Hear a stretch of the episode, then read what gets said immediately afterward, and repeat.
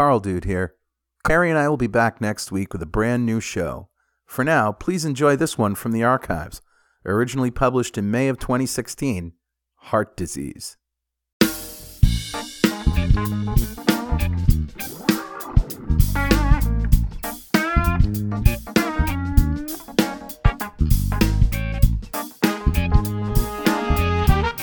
Welcome back to Two Keto Dudes. I'm Carl Franklin from Connecticut in the United States.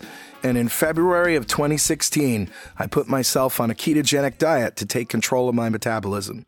In that time, I managed to reverse all my markers of type 2 diabetes with diet alone. Hi, I'm Richard Morris in Canberra, Australia. I've been on a ketogenic diet for over two years. When I started, I was very sick with complications from type 2 diabetes. Within six months of starting a ketogenic diet, all of my biomarkers of disease had disappeared.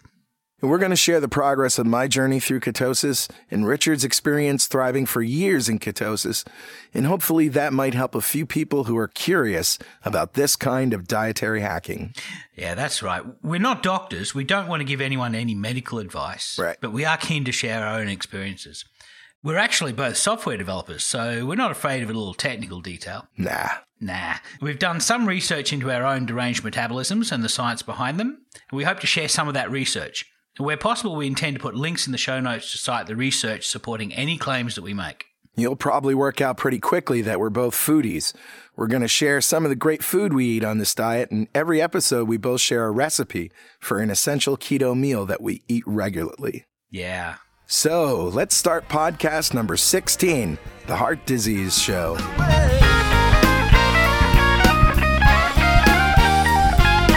So, Richard, do we have any corrections or apologies from last week?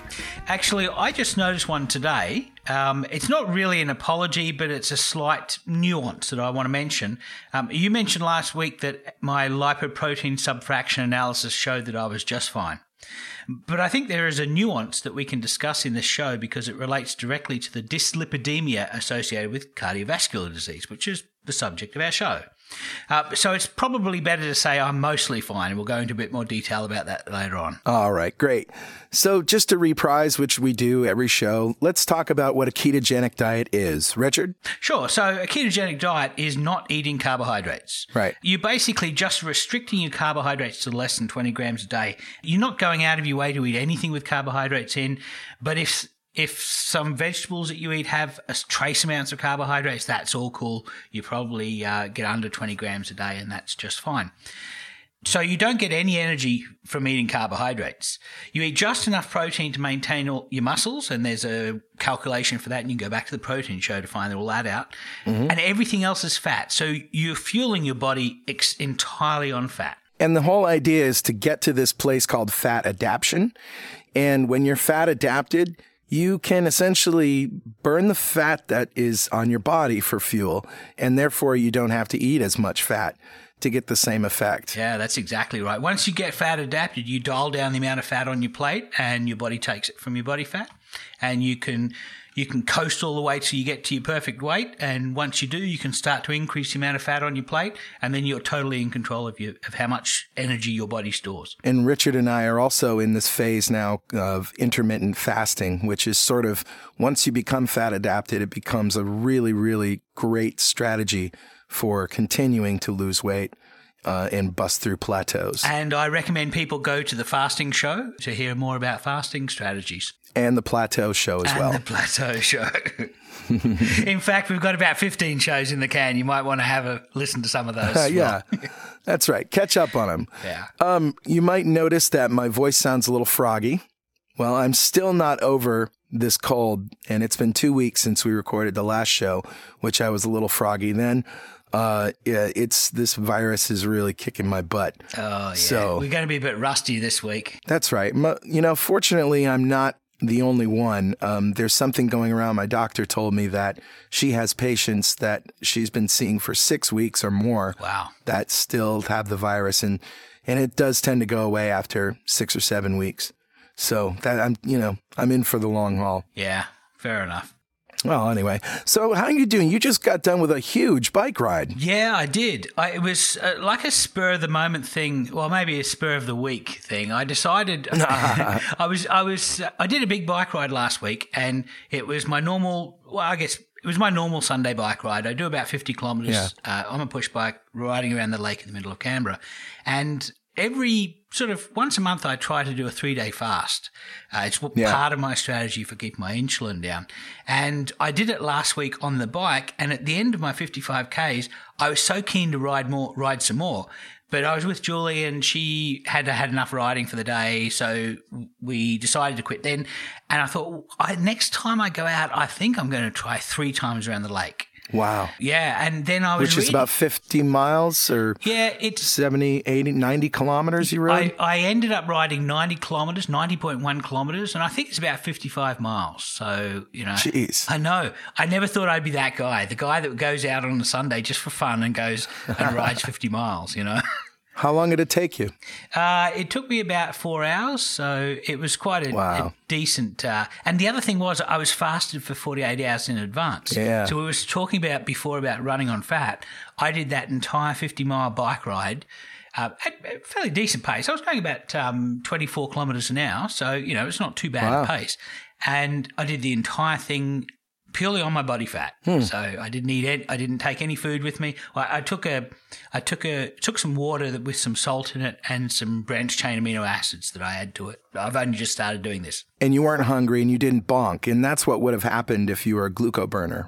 Yeah, if you're a gluco burner, you only have about two hours worth of extreme exercise energy. This is one of the reasons why a marathon is what it is. It's a two-hour road running race uh, because after the two hours, people bonk. They run out of their short-term glucose storage called glycogen, and all of a sudden, their their brains are not able, their bodies are not able to efficiently get energy out of their body fat uh, because their brain, their bodies are adapted to glucose, and their brain runs out of energy. And literally, you see these people sitting on the side of the road. The first thing that happens is that they get the shakes because their adrenal system goes into overdrive, trying to make more glucose, trying to Right. goose the liver to get to release more glucose. The liver doesn't have any to release.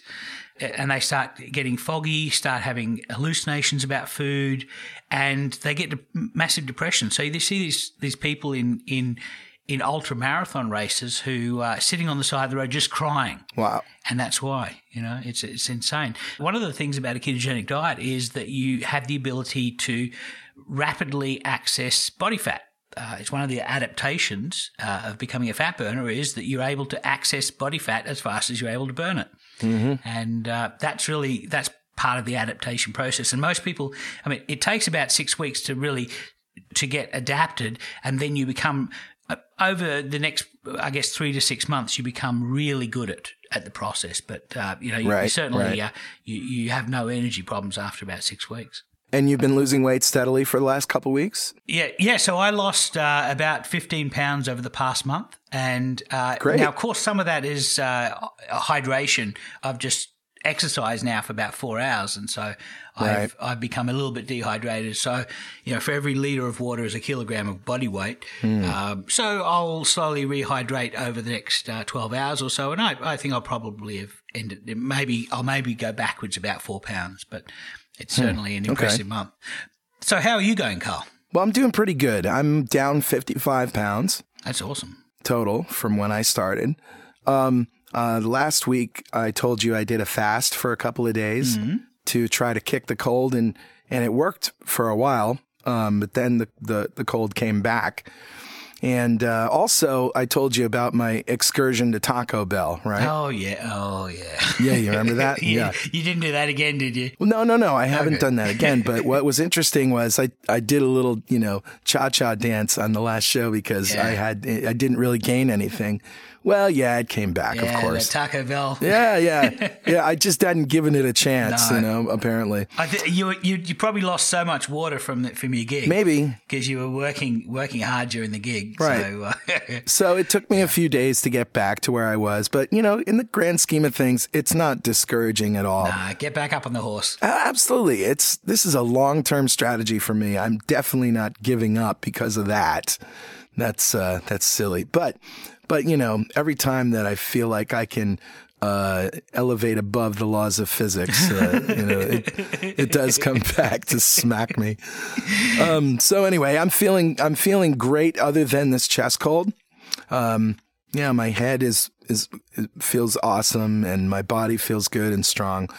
And uh, I'm you know I'm still still keto keto or go home, man. so, in short, Richard, I'm doing great. I feel fine. I'm down 55 pounds and going, uh, continuing to go and um, staying away from Taco Bell. Yeah.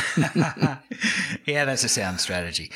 Awesome. So we should probably talk about our new Facebook group, which we've had running for maybe a month now. Yep. And it's really it, there's there's what about 300 people in there? Yeah, almost 300 people in yeah. there, and um, it's called Two Keto Dudes and it's all one word. There's no spaces. Two keto dudes.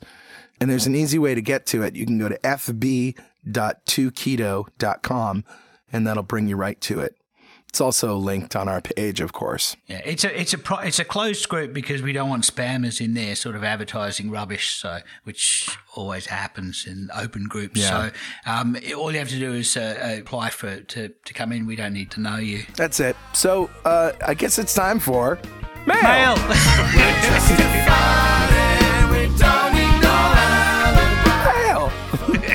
Mail. Listen to my voice; it's terrible. Yeah, Mail. I can't do Barry White this week. All right. I yeah, gingivitis. so I so I actually on the way back from my bike ride, I, uh, I, I rode up to my letterbox, and, and guess what I found, Carl? Mail. Uh, mail. Mail. Uh, we have two comments from the Facebook group this yeah. week. The first one I'll start with is from Sandy McDormand Westbrook. And uh, she says, Someone told me about a way to eat carbs once a day and still lose weight. Is this true? Oh. And I think she had Taco Bell in her eyes, like yeah. I did last week. But but uh, somebody um, answered no, you know, unless they're leafy greens, cheese, nuts, or other keto carbs. But there actually is a diet called the carbohydrate addicts diet. Really? Yeah. Wow. The whole idea of this is you can eat within one hour a day and you only get that one hour window. You can eat whatever you want. Yeah. And you see people eating big steaks and you know bread and beer Stuff in as and all much this as you stuff. possibly can in that window. Yeah, exactly. And so, what do you eat for the rest of the the rest of the day? You eat fat. No, for the rest of the day, you are supposed to have only low carb and low fat foods. Right. So protein only. Oh, no. So I I have tried this on several occasions because that seemed like the holy grail to yeah, me. it's a stupid you know, diet. it, really never is. worked. No, that's stupid. Well, you know, I'm it might work for some people. Yeah, yeah. But my metabolism is too deranged to handle that amount of carbs. So no, it doesn't work for me. No, carbs make me hungry. If I if I eat carbs, I eat more food, and that is the basis of diet for me. When I don't eat carbs, I don't get hungry. I can run off my own internal store, and I end up eating less during the day than than I'm burning, and I'm slowly drawing down on my body stores. So I've found that at this point on my journey, uh, my blood sugar does go up and, and fat gets stored because I'm obviously gaining weight if I eat carbs, but I don't get hungry. Like, uh, you know, carbs used to make me hungry, but they, they don't anymore. At least, at least I can't perceive the hunger. Maybe it's because, maybe it's because now I know the difference between carb addiction and, uh, you know, true hunger. Yeah, I, th- I think possibly you may be becoming a little bit less insulin resistant, so you don't have as much of the Right. compensatory hyperinsulinemia and then the reactive hypoglycemia, which is when Right. you overproduce insulin. Uh, it overcorrects and it takes your blood glucose low, and then you know Hmm. you, you got to get a Snickers bar in you, um, and that's that's that's sort of, that's I, I still have that. I mean, for me, uh, for me, if I eat any carbs, I turn into the Cookie Monster. Yeah, I, I used to be that way when I was a carb burner. You know, I Mm. would try, I would go low carb for a few days and it'd be great. And then I'd get bored and have some cheese and crackers. Yeah. And the next minute, you know, like I'm down at 7 Eleven eating Ben and oh Jerry's. yeah. That's the way I used to be. Yeah. But now, actually, I could do that. I could have the cheese and crackers and go to bed and not, Wow. but I don't, No. you know, I don't. no. Yeah.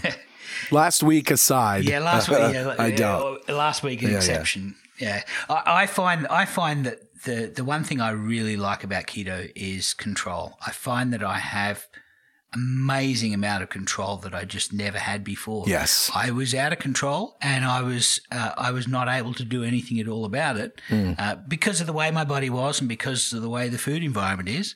Uh, but as soon as I was able to identify the elements in the food envi- environment that were sending me out of control, um, I've I've developed an amazing amount of control. Yeah, So very happy with that. it's amazing. I'm I'm very much uh, in agreement with you, sir. yeah.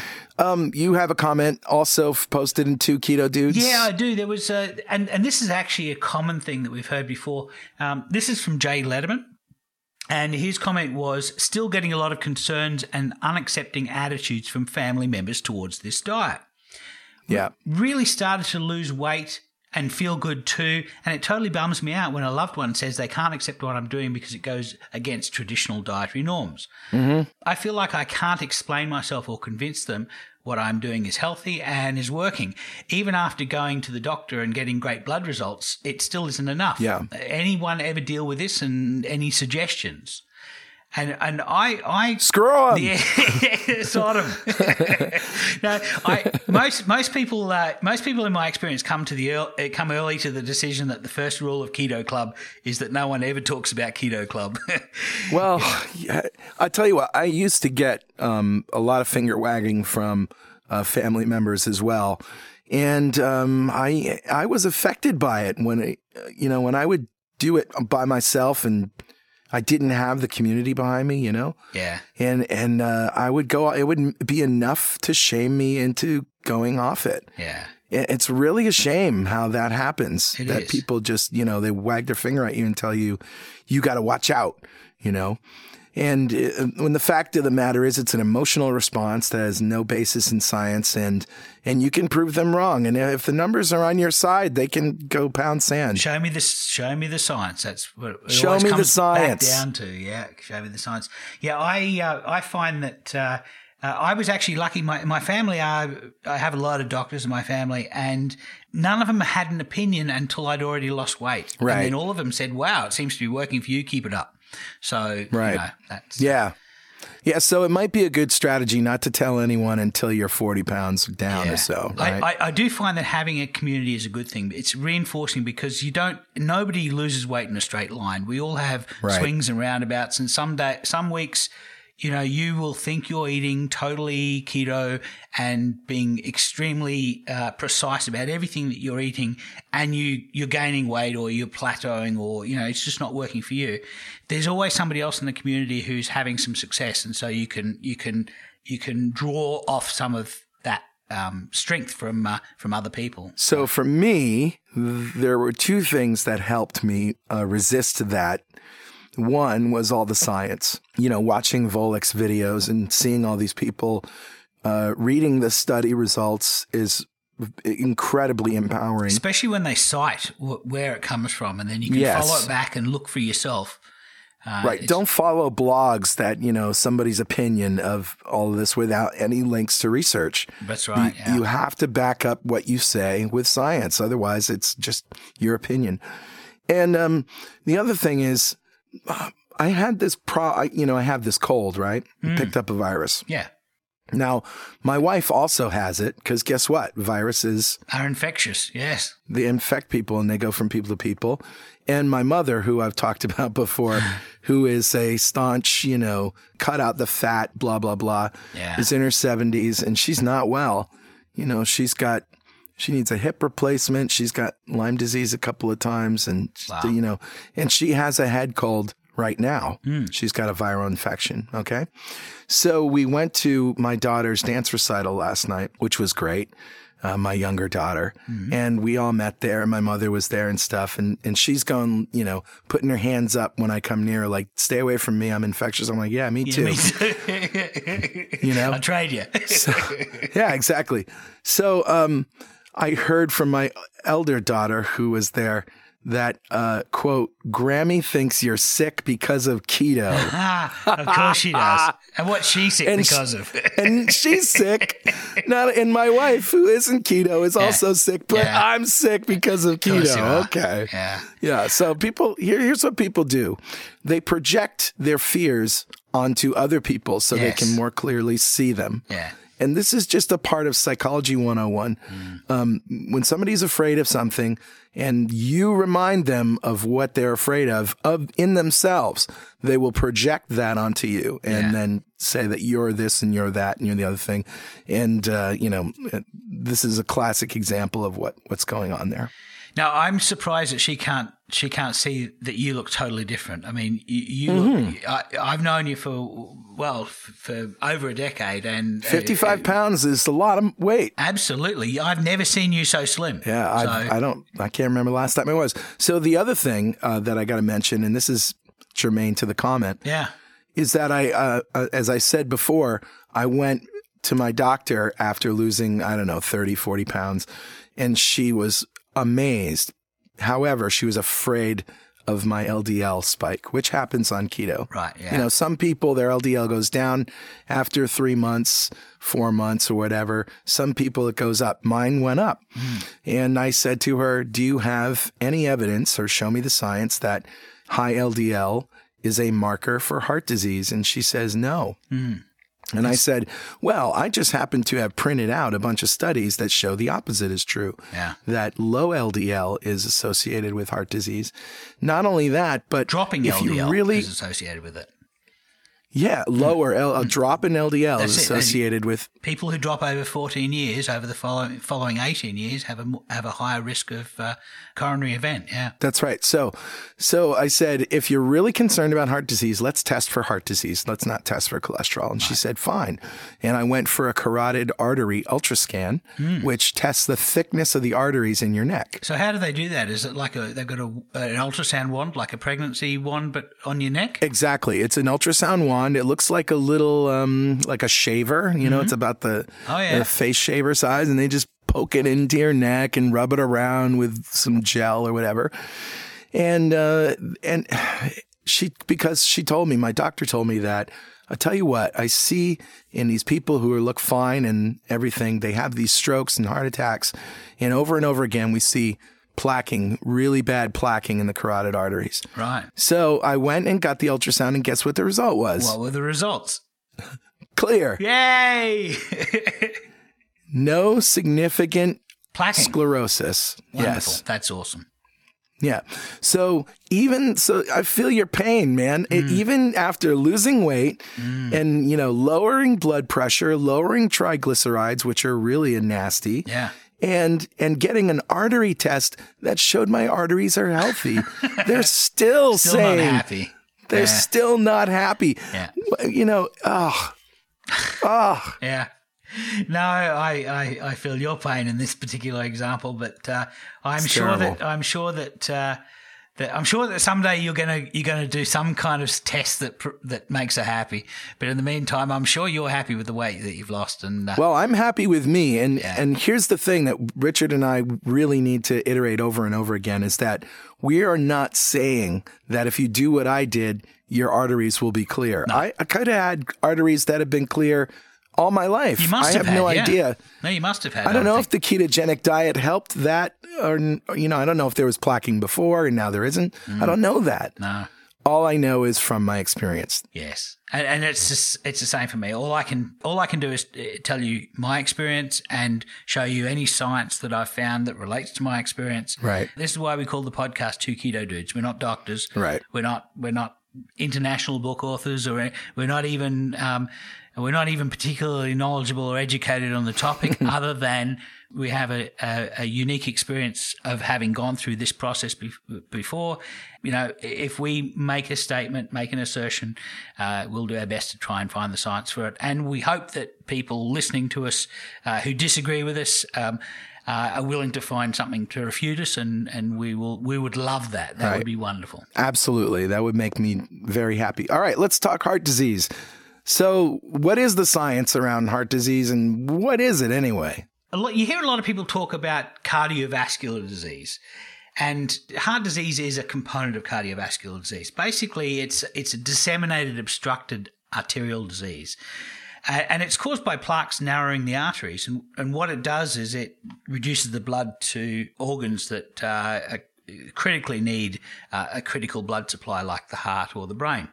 And so, if you have uh, a restriction of blood to the heart, it's called a myocardial infarction or a heart attack. Uh, and if you have a restriction of blood to the brain, it's called stroke.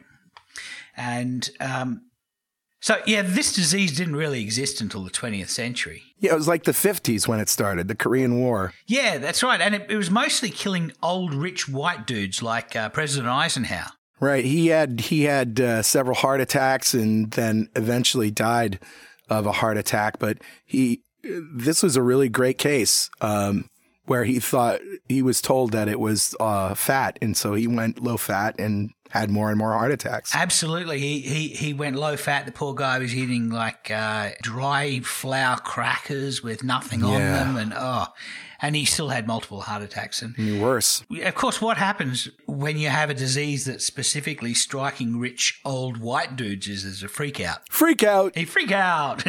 so everybody wants to throw money at it, right? So um, Yeah. they spent billions on some of the largest um, research projects that the human race has ever done. And they were all still suffering under the um, delusions of Ancel Keys' seven countries study, weren't they? Well, that's that. That's where all this came from because you know once ever, once there was a freak out and people were throwing money at it, you have a lot of uh, researchers putting effort into working out why it happened. And as I mentioned, that the uh, heart disease is caused by plaques narrowing the arteries, so Hmm. cholesterol is found in these plaques, and so there was some study into working out how cholesterol gets into these plaques, and there was a theory that if you if you eat something that causes you to have higher amounts of cholesterol, you get more likely to have heart heart disease. And so, uh, as I say, we spent billions of dollars into these studies to try and ferret out what things people were doing that caused their cholesterol to go up, and how that caused heart attacks, or how that was associated with heart attacks. And you can also see how it really was obvious to these people because they were still eating their carbs, but when they cut out their fat, their LDL dropped. Yeah. And that is true. If Yes. you go on a low fat diet, your LDL will drop. So Yeah. they figure, I mean, that's two false indicators right there. Pretty much. Because the real LDL, that's the problem LDL, is, from your liver and it's created when you eat carbohydrates. Yes, well, it, it's it's we, we didn't realize this until um, uh, until 1980s, but Yeah. the when what we knew in the 50s was uh, uh, cholesterol was the problem. Yeah. and we had this theory that cholesterol uh, eating saturated fat causes cholesterol to go high, which causes cardiovascular disease. I, I Right. should I should mention, despite the amount of money, the billions of dollars that have been put into proving this hypothesis, it's actually never been shown. Right. In fact, the null hypothesis that this is not a causal relationship has been proven multiple times. And non causation proves non correlation, even though correlation does not prove causation. Yes, Right? it, it, it, it is. I mean, correlation doesn't doesn't show you much at all, but there is a root cause to heart disease, and we'll talk about this a little bit later on in the in the podcast. But we had this theory that cholesterol was the problem, and and if you calculate the numbers, if you have a large enough group of people and you work out what their cholesterol rates were and what they're eating and how often they have heart attacks, you can see that there's a very weak association between total cholesterol and cardiovascular disease. Right. The problem is that nobody understood the mechanism. Yes. The theory was there's cholesterol in these plaques, therefore, eating cholesterol or eating things that cause your cholesterol to go high increases your risk of a heart attack. Right. But cholesterol is used to shore up and fix. It's part of the, the repair mechanism of the plaque clearing up inflammation. Not only that, it's part of the metabolic process of life. If you take away cholesterol, you you die. Yeah, cholesterol is essential for uh, most of your brain is made of cholesterol. So, you know, it's uh, So it's a vicious cycle, right? You reduce the cholesterol in your brain, and that keeps you uh, stupid. so yeah, so it's it's it's That's a joke, people. I'm not. that's not science. no. So the theory is that saturated fat in your food causes cholesterol in your blood, which causes heart attacks, which is, as I Right. mentioned, has never been proven. But in, Correct. In in 1949, we learned how to ultracentrifuge blood to separate out two different kinds of cholesterol: HDL, high density lipoproteins, and low mm-hmm. density lipoproteins. And HDL is we've spoken about this during the, our cholesterol show, but HDL is protective. Um, and we found that out from the Framingham study, uh, from Framingham data in 1977. That showed us that there was a negative correlation between HDL and cardiovascular disease. So the higher your HDL, the lower your risk of heart disease. The lower your apparent risk of heart disease. That's right. LDL is still only weakly associated with cardiovascular disease. In fact, it's, Right. it's probably more accurate to say it is less strongly weakly associated with cardiovascular disease. so it's more weakly. and I'm walking proof of that. My LDL is higher, Yeah. and yet my arteries are clear. Absolutely. But one of the confounding factors is we actually found some uh, ways to make drugs uh, to reduce to lower LDL, statins. Right. Um, in fact, there's a bunch of a bunch of different drugs, but statins are probably the most famous and most well known ones.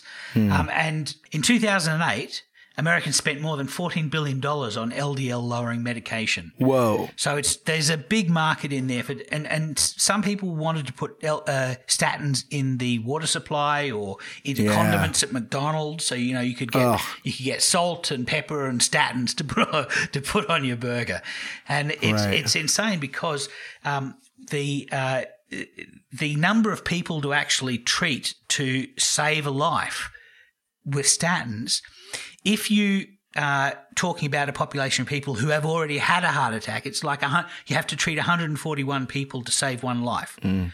And people think when I go on statins, oh well, you know, if I go on statins, it's going to, you know, double my ri- or halve my risk of getting a heart attack. Well, no, it's it's going to increase your chance of surviving a heart attack uh, by one in 141 people to treat. Hmm. A lot of this comes down to the fact that uh, doctors aren't great at math. So They don't know. They don't know the science of nutrition either. Well, they're not. They don't.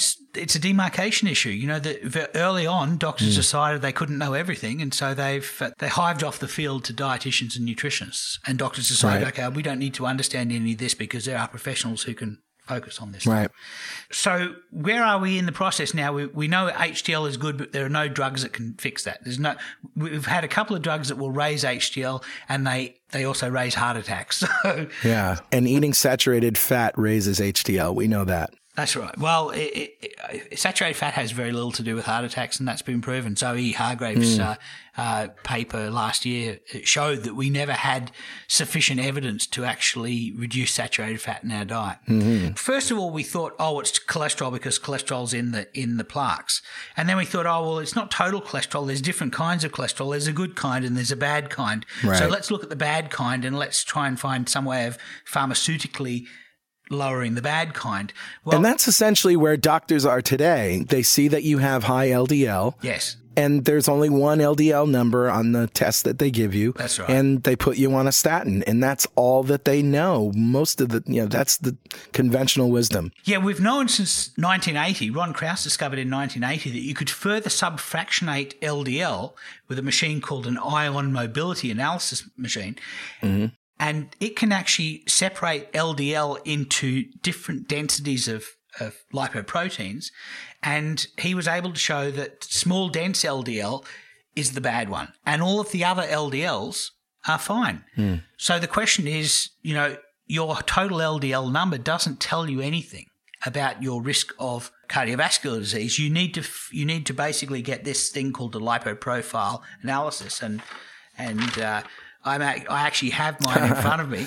Um, and That's what you, that paper that you hear. that, the, the is- paper is- that you hear in front of me is me showing to the to, to Skype uh, so that Carl can see my uh, my my chart, and it's a it's a pretty Looks like some nice colors. there's pretty, lots of nice colours. In fact, uh, it, it actually tells me. I mentioned at the top of the show that uh, that my lipoprofile analysis is mostly fine. There there are seven different categories of LDL, from light and buoyant, fluffy, uh, pattern A, benign um, LDL, to small, dense, uh, atherogenic, pattern B LDL. So one and two is the light and fluffy stuff, and then you have three, four, five is the intermediate stuff, and then you have six and seven is the really, really bad stuff. Okay. I have some three. I have no four, five, six, or seven. M- most of mine is one and two, so most of mine is large and fluffy. But I have a little bit of intermediate LDL, and that may or may not be an issue. Mm-hmm. But there are some other things in my blood results that are going to go into a bit more detail, and that will actually give us a bit more information. So, Okay, so now that we know that not all LDL is created equal, and it's the really small kind that uh, cause the problems with uh, heart disease, what, uh, where do we go from there? well, now we have to work out in what populations is that small, dense form of LDL high. And um, Austin et al. in 1990 showed that people who have high triglycerides also have high, small, dense LDL. And so it appears that the production of triglycerides, and uh, for the most part, that's fat that's made out of excess carbohydrates by the liver and uh, shipped off to the fat cells to be stored for short term and long term energy storage. So they showed the ratio of pattern A, that's the good kind of LDL, to pattern B, the bad kind of LDL, as your triglycerides go up. And it appears that around about 100 milligrams per deciliter of triglycerides, if you're above that, you have mostly the bad stuff. If you're below that, you have most of the good stuff. So, what were the results of your triglycerides on your blood test? Well, my triglycerides in this last test that I had done uh, were 128. So that's just over into the category of making some pattern B uh, LDL. So uh, so that's that's not a good thing. Uh, now, my last blood test a year ago, they were 100. So I was right on the mark of the demarcation line between the two. Now, what were your triglycerides before you started? My triglycerides when I started this were 1,111. Oh my! so I don't think 128 is a problem. No, no, I was mate, I was I was Mr. Pattern B back then. Jeez, 'em. Yeah. So uh, yes, I've had I and my and and my at the time my HbA1c was eleven point two. I'm currently Yeah. five point two. So I've been focusing for the past year on blood sugar, and I because I'm di- type two diabetic, and because that's the most important risk factor for for for my health. Uh, I've been focusing on that, and I've been neglecting a little bit the lipids. And as you can see, my triglycerides have gone from 100 to 128. That's not bad, but it's, but it's it's not Yeah. it's not a direction that I intend to head. So Yeah. about so, so soon after I had my blood tests done, I started uh, I started using a food diary again, and I'm Yeah. being very focused about what I eat. And uh, and as you say, as you see, I've I've lost a lot of weight this this month, and I'm Yeah. I'm putting that down to the fact that I'm eating mindfully. I'm calculating everything I'm eating. I'm not counting. Good. I'm not counting calories. I don't think counting Right. calories is a useful activity. But No, I don't am, think so either. I am being aware of how much uh, how much carbohydrate and how much protein I eat during the day. All right, so let's talk about how the low carbohydrate diet affects and addresses cardiovascular disease, and in particular, these markers we're talking about. Yeah. Um, with Richard and I, both of us have lowered our triglycerides.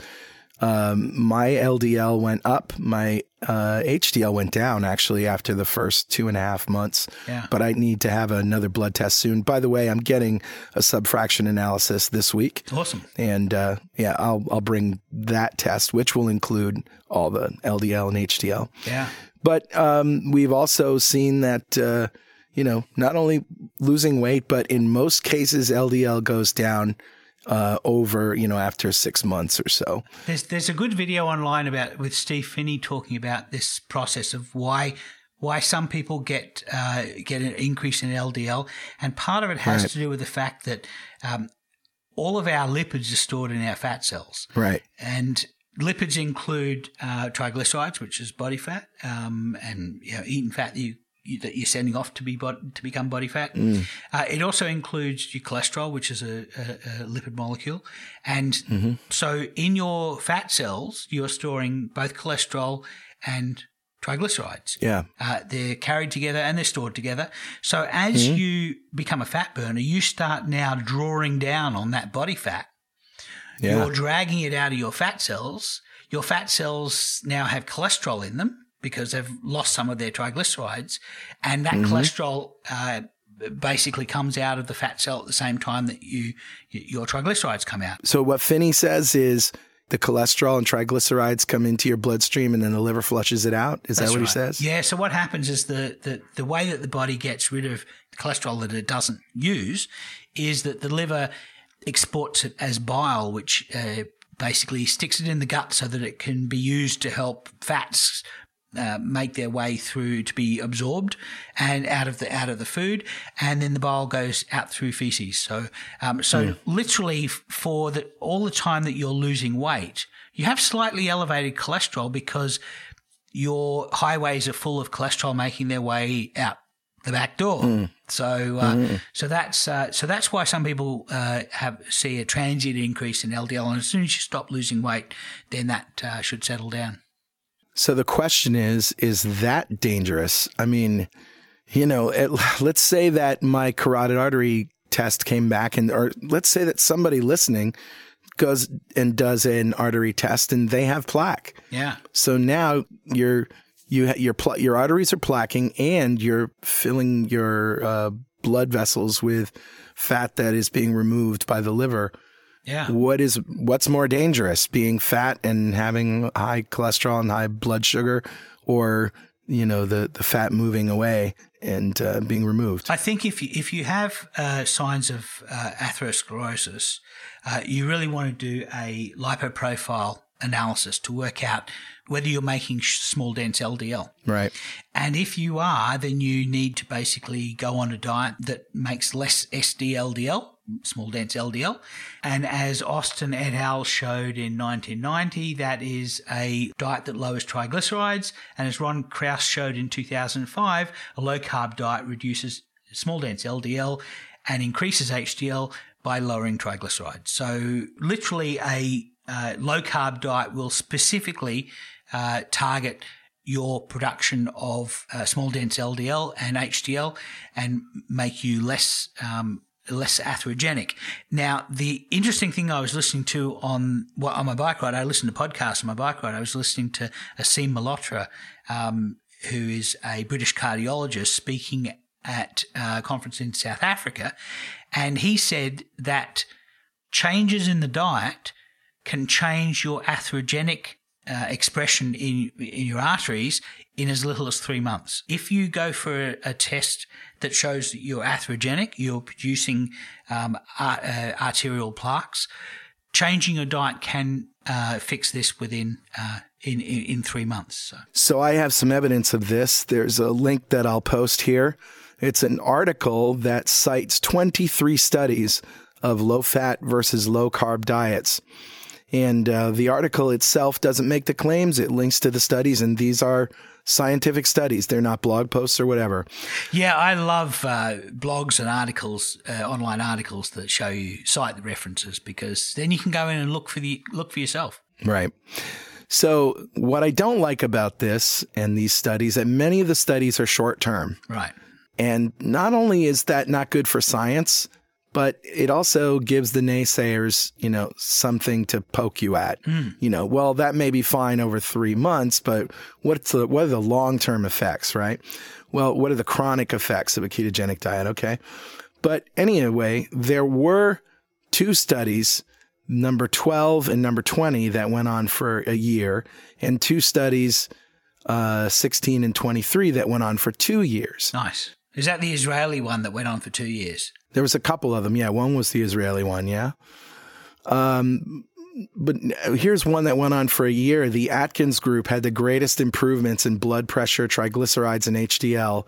The Learn diet and the Ornish low fat Ah. diet had decreases in LDL at two months, but then the effects diminished. That's the A to Z study from Chris Gardner's group at Stanford. Yeah. Yeah. Yeah. That's right. And so that's sort of the opposite of what happens with a ketogenic diet, which is your LDL goes up in the first two months or three months Can or whatever. do. And as you're losing weight, it could. Yeah. Some people it does. Some people it goes down. It it it, it, some people Yeah. it stays the same. So you know, Right, yeah, it's, yeah, it's, yeah. it's not a great marker of anything. Uh, we've No, right. we- as as I mentioned before, we, we we kind of focused on it because we're kind of in the sort of the HDL good, LDL bad, two legs good, Right. four legs bad kind of thing. Yeah, this So- is where we are. This is where doctors are. They say LDL up. Okay, you're going on a statin. That's the only thing they'll bring it down. It's crazy. So anyway, I highly recommend you reading through all those studies. And what what they do is they they show you the um, uh, the scores and average them, Hmm. and they show you the comparison with graphs of all 23 of these studies. Yeah. and it's remarkable. and guess what? The low carb diet wins. Pretty much. It's That- just better in everything. that that uh, Chris Gardner study, the A to Z study, is awesome. You can actually there's a, vi- a video on YouTube of him presenting this to an audience, and he's actually a vegan. The guy, Chris Gardner, and and and and he states during this presentation, it's entirely not what I expected to happen. I expected the Orn- Wow. the Ornish diet to come out ahead of everything. Yeah. Uh, I'm a vegan. My wife's a vegan. I raised my kids vegans, and I totally wasn't expecting this. But what he did find was that in every population of these four diets that people were on, uh, there were people who did well and did bad, did poorly. Yeah. And he came up with a hypothesis that you could find out whether somebody was insulin resistant or insulin sensitive, and you could predict which diets they would do well and poorly on. And he did a subsequent follow up study that it came out, I think, just 2015, where he actually showed that uh, that uh, that hypothesis had some legs. He was able to show that you could give some prediction by insulin resistant status on which diets. And people who were highly insulin resistant were better on the low carb diet, and people who were highly insulin sensitive were better on the low fat diet. And it turns out there's more of us than there are of the insulin sensitive There kind. is, yeah. There's like at least 52% of people in California, uh, according to UCLA, are insulin resistant, either diabetic, pre-diabetic, or diagnosed or undiagnosed. So So how do I know that I'm one of these people? And you know, everybody says, uh, "Oh, they're listening," and they say, "I'm overweight. I have pounds to lose."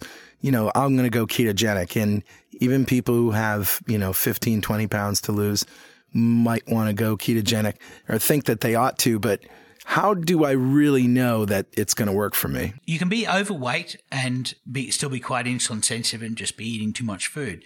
But to become obese, you really need to be insulin resistant and to have a real problem with glucose metabolism, and that really uh, kicks off uh, the the whole insulin resistant spectrum. So uh, Okay, but you can also be thin and be mm, uh, insulin resistant. Yeah, I think you really need to get a blood test to be able to determine that. There's a thing called a Kraft insulin assay, Kraft, K R A F T. Um, it, it's named after uh, Dr. Joseph Kraft, who's a pathologist, American pathologist, who did 15,000 uh, insulin assays and thousands of autopsies of people. And he was able to come up with a mechanism for determining uh, whether someone's insulin resistant 10 or 15 years before they become diabetic, before their pancreas gives up. And so that's, Right. that's actually, you really have to get a, an oral glucose tolerance test with insulin assay to be able to, uh, to be able to determine whether you're really insulin resistant. And that's going to tell you whether you're going to do well on a low carb diet or not. But I would say the easiest way is just try it. Try eating low carb and seeing if, if it gives you control over how much food that you're eating. So, Richard, is small dense LDL the only thing that causes cardiovascular disease? No, we know actually that uh, insulin, high, chronic high insulin, will cause atherosclerosis. We've mentioned before about the dog study that showed that if you make a dog insulin resistant with chemicals so that you can give it a high amount of insulin without killing it, and then you do that in just one side of its body, one artery, that artery becomes fatty and sclerotic. So we know that insulin, high levels of insulin, will make somebody uh, atherosclerotic. And they did that by injecting insulin directly into the arteries only on one side? Yeah, into into the femoral artery of a dog's. Uh, the femoral artery goes through the groin and goes down the leg and supplies blood to the legs. Okay. They put saline in one and insulin in another, and the one that had saline did not have atherosclerosis, and the one that had insulin had atherosclerosis. So it was fatty and sclerotic. So Wow. they were able to show that insulin specifically causes uh, the inflammation that requires plaques to build up. And then, you know, they become thrombotic and uh, blood clots and, and uh, you know, causing strokes and, yeah, heart attacks and everything. So we know that insulin does it. Now, the, the interesting thing is that a low carb diet specifically lowers insulin. And so we know that type 2 diabetics have an eightfold uh, risk of getting heart attacks over the general population. Right. Insulin and possibly small dense LDL could both be factors. So it's a double whammy. If you have high insulin levels, uh, there you're going to have sclerosis. Yeah. And if you have small dense LDL particles, Yeah. they're likely to get stuck and penetrate the arter- artery walls that are inflamed. Double whammy. Yeah, or they or they because they're small dense, they're oxidized and they're causing inflammation directly. So so Okay. it, it's not so much. It doesn't necessarily have to be the fact that they're small and can get in there. It might just be that they're oxidized, they're they're Hmm. nasty oxidized surfaces, and and they do direct damage to the artery.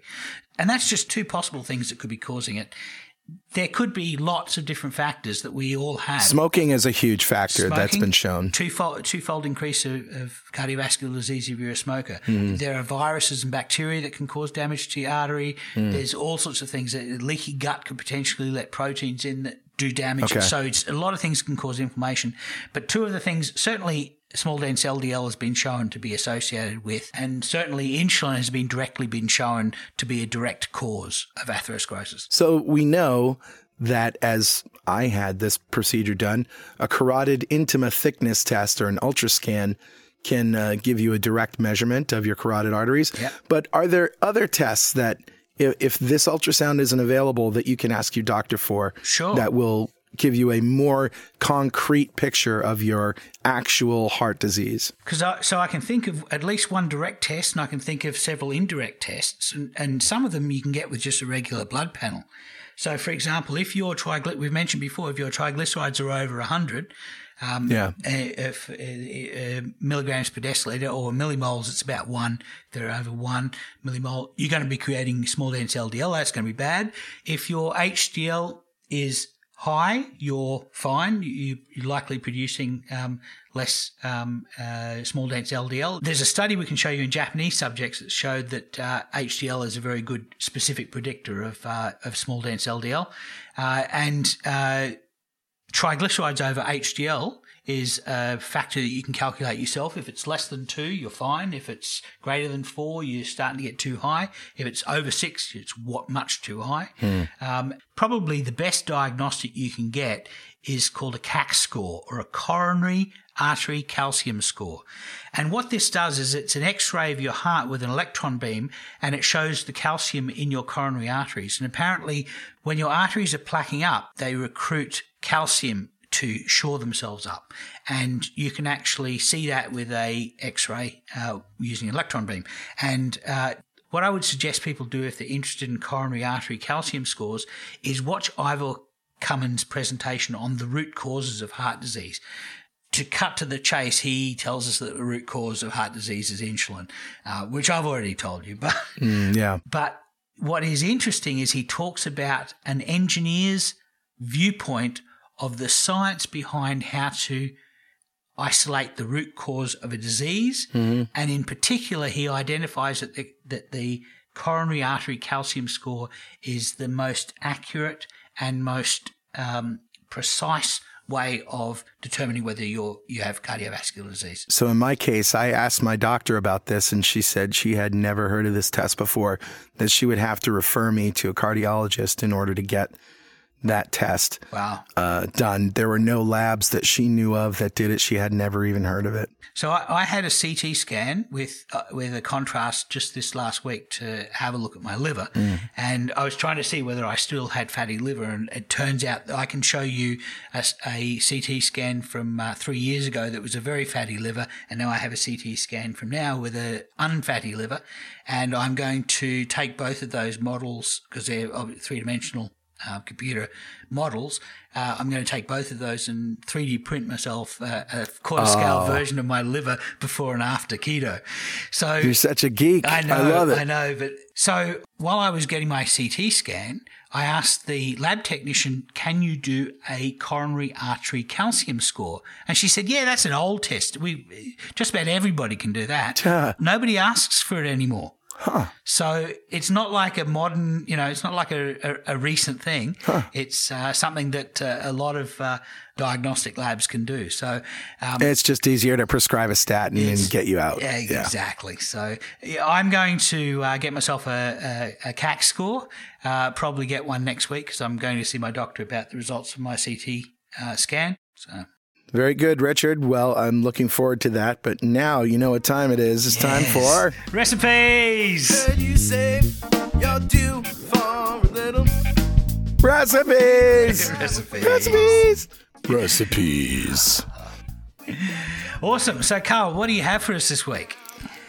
All right. Well, you know, my uh, eating habits have really changed since I started. you know, when. I started my keto diet, I was all about bread substitutes and Mm. and snacks like the cheese crisps and um, all the stuff that I could eat like that. Now I eat one meal a day, you Yeah. know, and that's enough Yeah. for me.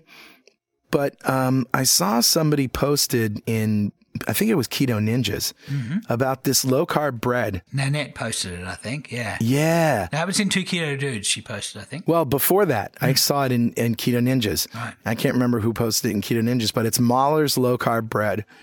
And, I, you know, sandwiches are what I've lived on all my life. I love sandwiches. If I can't make them myself, I'll go through the drive through and get a sandwich. I mean, that, that was my MO. And so a lot of people can't imagine themselves giving up their great sandwiches. So Mahler's low carb bread is only one net gram per slice. Let me say that again. It's a commercially available bread that's only one net gram of carbs per slice, and it tastes pretty good. It's made with flax and soy, and uh, it just tastes like a wheat bread. Nice. Best when toasted or grilled. But you probably can't have like half a loaf. No, but I can have three sandwiches a day and stay under my limits. Yeah, that's awesome. So let me tell you about my lunch yesterday. Sure. I took uh, two slices of Mahler's bread Okay. and toasted it nice and toasty. Mm-hmm. On one side, I slathered some mayo. On the other side, I slathered some pesto aioli. Right. So this is basil, garlic, cheese. Oh, It's like a pesto mayo. nice. All right. So we go. So I know where we're going here. We've got some tomatoes as well, right? Because if you, Tomatoes. if you got basil, yes, you got to have you know tomatoes. Yeah. Yeah, so I take two slices of ripe tomato, put them on each side, and I cut my slices, you know, a quarter inch thick. Oh, um, yeah. You know, maybe even a half inch. And so two slices, some pepper on that, and then bacon. And I'm talking about maybe six full slices, so half slices, 12. So, baby, you know, you know what I'm Oh, saying? I stack it up with bacon and a big chunk of iceberg lettuce Ah, and Lovely. you know I can barely fit it in my mouth. But man, and that was just sandwich number one. sandwich number two was also Mahler's toasted bread with butter on it, and then two fried eggs fried in bacon grease oh yeah. and with uh, melted smoked Gouda slices on them. Oh. More bacon, Oh, now I'm getting On the hungry. sandwich. Now I'm getting. Now I need some Yeah. bacon. Stat. more bacon on the sandwich, and then that's it.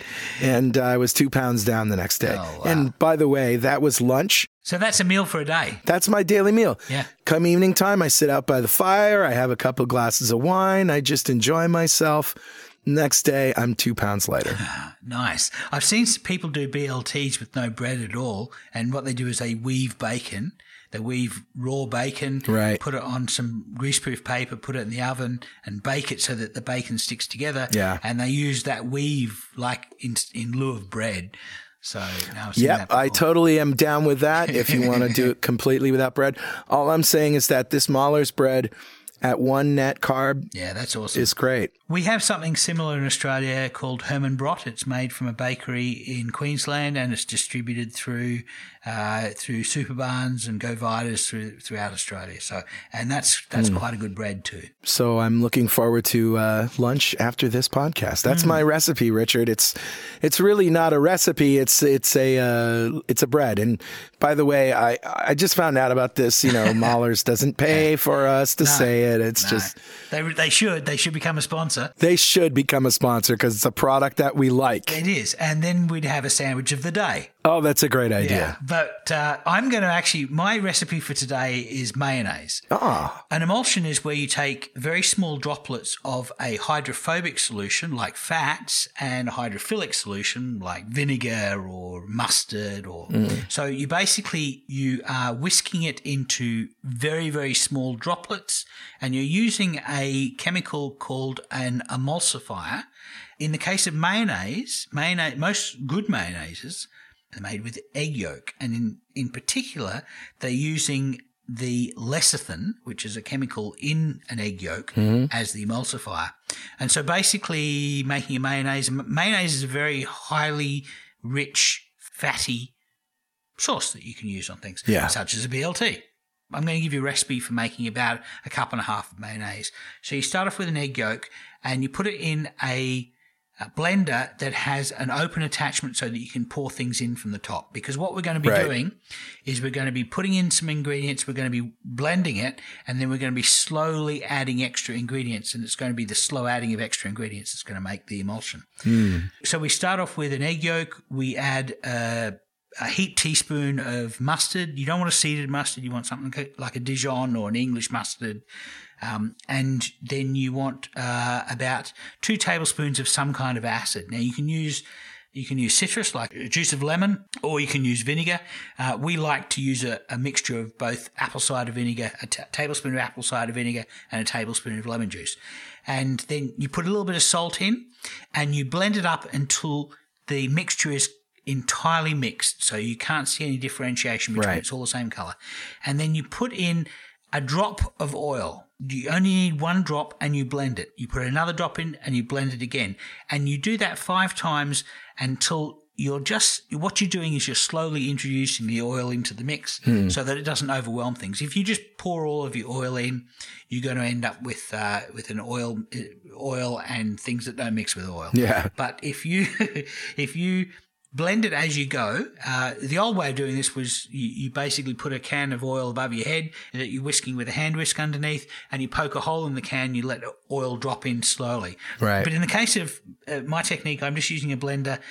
I just start, I just start off with a couple of drops, and once it's fully mixed through, then I might add a half a teaspoonful of oil. Yeah. And then I'll add another half a teaspoon, and I'll do that a couple more times. And then once that, once you've done it maybe five times, half a teaspoon at a time, you're probably ready now to start dripping in the oil, and you just start dripping it in, and you make as much mayonnaise as you want.